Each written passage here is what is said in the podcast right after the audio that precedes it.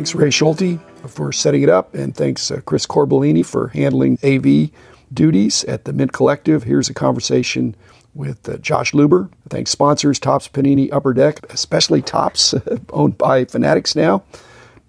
Heritage Auctions, Huggins and Scott Auctions, Mike Stadium Sports Cards, Burbank Sports Cards, Compsy dot com, and Beckett Media, Beckett Grading, Beckett Authentication. So here it is. Enjoy. I've done a lot of nonprofits and things like that, and friends of friends. My new goal is to influence the influencers, of which I like that. Your influencer with a capital I, you know, so leadership is what they thought about in my generation, and now it's more influencing. You don't have to worry yeah. about having soldiers behind you, but you still need followers. But they're not following, marching at the same, they're doing their own uh, no. gait. They're smart enough to, to pick up and who they want to and why and, and what. The ones at the front of the parade are smart enough.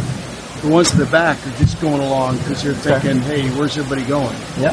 yeah that's fair. And we'll welcome them into this industry. Oh. Fanatics will welcome them into this industry. Absolutely. Yeah, this needs to be open to everyone. Exactly. Yeah, sure. But there are some opinion shapers. That's right. And I think a lot of them are at this show right now. Oh, yeah. Absolutely. I, I think it's great to have everyone in, in one place and, and everyone's motivated to be here. So the test is next year.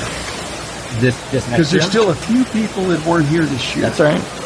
And if more people come next year, that's the measure of success. Other than financial success would be nice. I'm sure I'd like this part as well. Yep. There's an event in the sneaker world called ComplexCon, which was started by a company called Complex. But Complex is, honestly, they're, they're from a brand standpoint. Beckett, early on, they were actually a magazine. They became a, a website. But they were like the center of, of culture for that.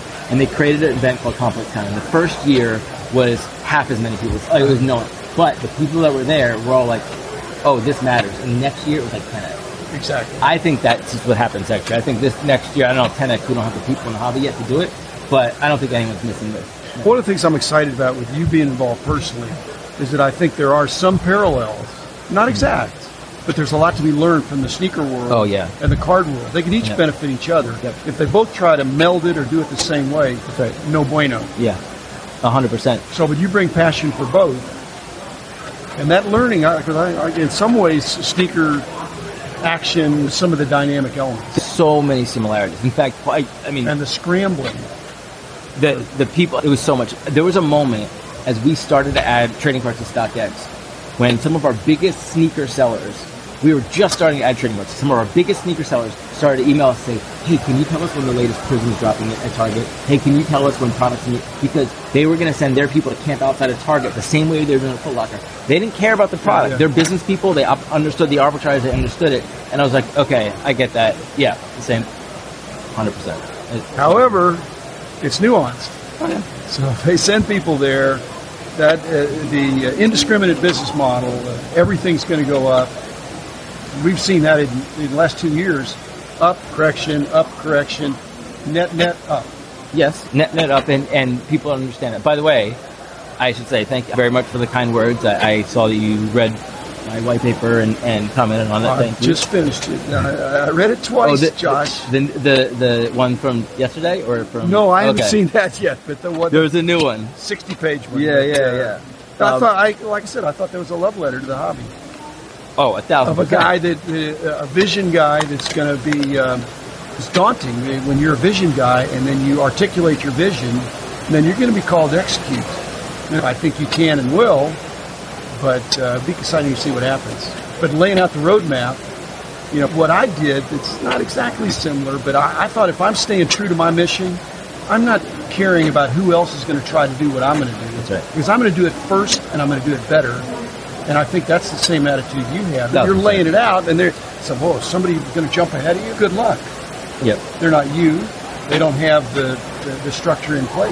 Yep. So that's what I felt. I feel like you're doing something that's, uh, it's not manifest destiny, but if there's some aspect of, mm-hmm. we're, we're on mission here. A thousand you're, what you just said is, I say all the time that ideas are worthless, that execution is the only thing that right. matters. And I'm more than happy to tell everybody everything that we're planning to do. There are no secrets there. At StockX, we didn't make that up. We, we copied how the stock market works. It is about execution. It's, by the way, that's why it's exciting for me to be able to partner with Fanatics and yeah. the resources we have there. And, and they have eighty-five million customers in their already sports yeah, no. customers, right? And they're they're potential card and memorabilia people. They already are Yeah, but you're right, and I, I appreciate that. That's the goal. We no, got I think I was a vision guy and an execution guy, and I'm just wondering how, what you take on this. Is that, but I don't like maintenance. What I had to do is I don't want to do the same thing. I can execute, but what I had to do for myself, I'm wondering if you, again, resonate with this, yeah. is that I had to make each new price guide or each new magazine or each new book like a new project that I had to bring some additional spice to it or something, so that it'd be a new thing. Otherwise, if it's maintenance, yeah, I'm just going to get bored. Yeah. Or you... Yeah, I get that. Sometimes I, I talk about... A new challenge. Yeah, I talk about the, like, I either can operate Otherwise, all the way up, because I feel like I either operate all the way up here or all the way down here. I get to come here and, and sit here and, and do an yeah. interview with you. I was, got to be on stage with Peyton Manning this morning. I spent the last five days basically not sleeping, writing the second version of the white paper. Yeah. And by the way, I wouldn't let anyone else do that, because that's the part that's important, and that and but everything in the middle, yes, that's why. And by the way, we have an unbelievable team. Like the yeah. what we've been able to put together so quickly, that's the best part about this, is to be able to have the resource to put an amazing team. And my an amazing team too, but I think you must have done a better job than I did of not allowing yourself to get kicked upstairs. I got kicked upstairs, I, and it was the right thing to do, but yeah. I didn't enjoy it. Yeah. Are you going to be in that? I replaced myself as C E O at StockX, yeah. and in a lot of ways, it was the best thing that I ever did. There were things that I regretted about it, different decisions I could have made or whatever, and, and you feel a certain way. But like I knew I didn't want to be the C E O of a public company, which is where oh. they're about to I P O and, and go that direction. We'll see how this evolves and, so and what goes. But yeah. Oh, I couldn't be happier about that. But it's hard to say we're going to let him go be the C E O, and yeah, it's it's an interesting thing when it's your thing and you start. And well, the person that took over for you is going to make the next ten decisions. They're going to make nine of them you're going to agree with, with, and the tenth one you're going to lose sleep over unless you just say, yeah, you got nine out of ten. Is there any one of those that you look back on that you look at back at and you say, God? Well, he, it's a loaded question, because it's uh, it's in hindsight. Yeah. Now I can look back and say, if I knew today was going to come, not being here, but just the whole aspect yeah. of the last couple of years. I've said, in in, in the memorabilia, you shouldn't have sold anything, ever.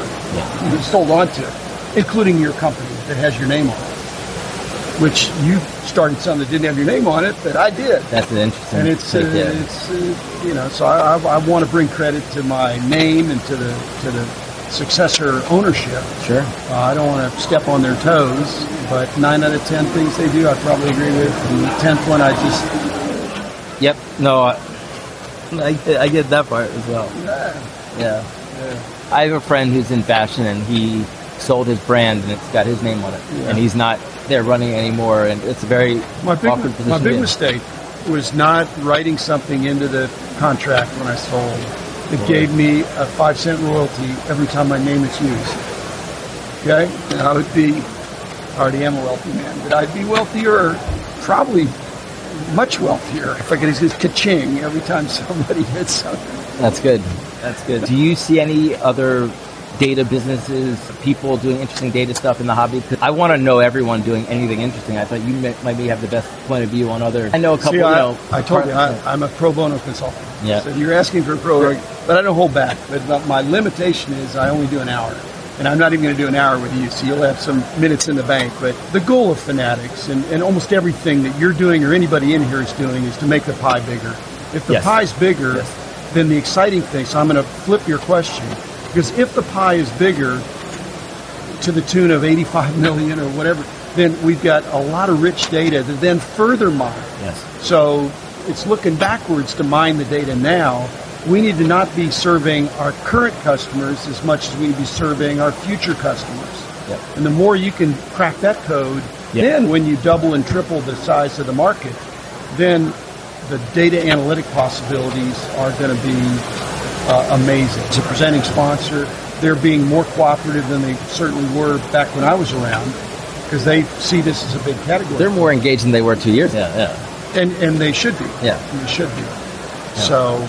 No, I, so I agree happy with about that. Who would be upset if there's twice as many collectors yeah. in a couple of years? No one. Yes, that that and is that's, one hundred percent. That's that's a, a reasonable goal. I want to contribute to that. You're on the hot seat somewhat there, but it, it's achievable. Yeah, it's oh, not a stretch I, goal. I don't think so at all. I don't think it, it's in any way unrealistic. But it's not it's doing just, the yeah. same stuff. No, it's not at all. I don't know if you, you had a chance to see, but just last week we released a, a trading card brand for culture called Zero, and totally different audience. Like, I get it that a lot of sports card collectors may not, but that's okay. But like the audience that it was for, they loved it, and prices were through the roof and secondary. But that's okay. And if those people then get a little bit more exposed, and some of them happen to also be sports fans and bring it over. So we're trying to figure out, like, how do we get other audiences while also, you know, growing. Sports will always be first and foremost, but yeah. you know, those other audiences are, are going to be important to grow.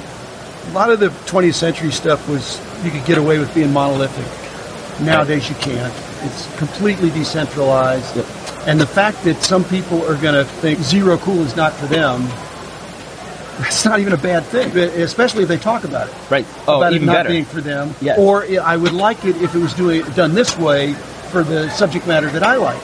So, again, that decentralization and that fraction, it's a fractional, that's the theme of the show. Well, yeah. But fractionalizing and splitting things up and making it uh, uh, an organism instead of this monolithic, giant, immovable object. Yeah, yeah. I like that. Your point on that. And mo- I'm not the customer. No, but th- that's great. But your I'm not going to disparage it. No, and, but by the way, it's okay for those customers that do, because most of the time, if the product's not for them, they just ignore it. They're not part of it. Right, right. Great, this is over here. I don't... But no, the fact that they're, they're talking about it, great. The people that maybe, like, it's great. The press we've had off of that, both positive and negative, it's all cool. Especially if they say what they don't like about it. Because then it tells me, it gives me a roadmap. When I got non-specific criticism, it was so yeah. frustrating. Just tell me. Okay? Don't say I didn't like it. Give, give me the reason, and I can deal with that, and I think you're not the customer for that. Or, hey, you've got an interesting point there. Next iteration, we'll go that way. But there's so many alternatives in the industry now. That's and right. It was music to my ears that Fanatics is not going to be just only sports. I think sports-centric is good. Sounds oh, like collectible heritage sure. too.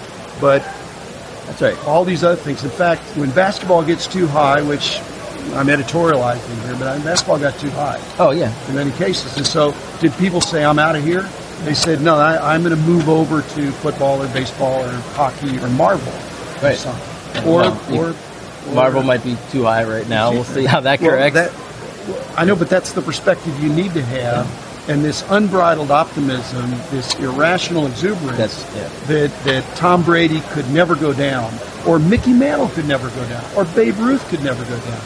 That's dangerous. Yeah. It's always, would I rather have this Babe Ruth, or this Michael Jordan, or this Tom Brady, or Peyton Manning, or anybody else. There's always going to be this... And it's not arbitrage, it's just you're trying to figure out, it starts with, you've got something I want, and I'm going to try to make a deal with you. Yeah. And the fact that there isn't a Beckett price guide that's more universally used anymore, or even eBay comps, that adds a dynamic element to it that's positive. Yeah. That dy- dynamism is something that's that other hobbies don't have. Yeah. They're static.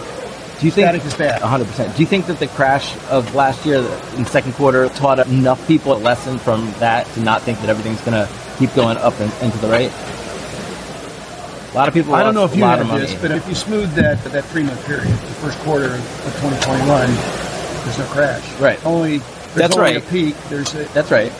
So I'm unwilling to call it a crash.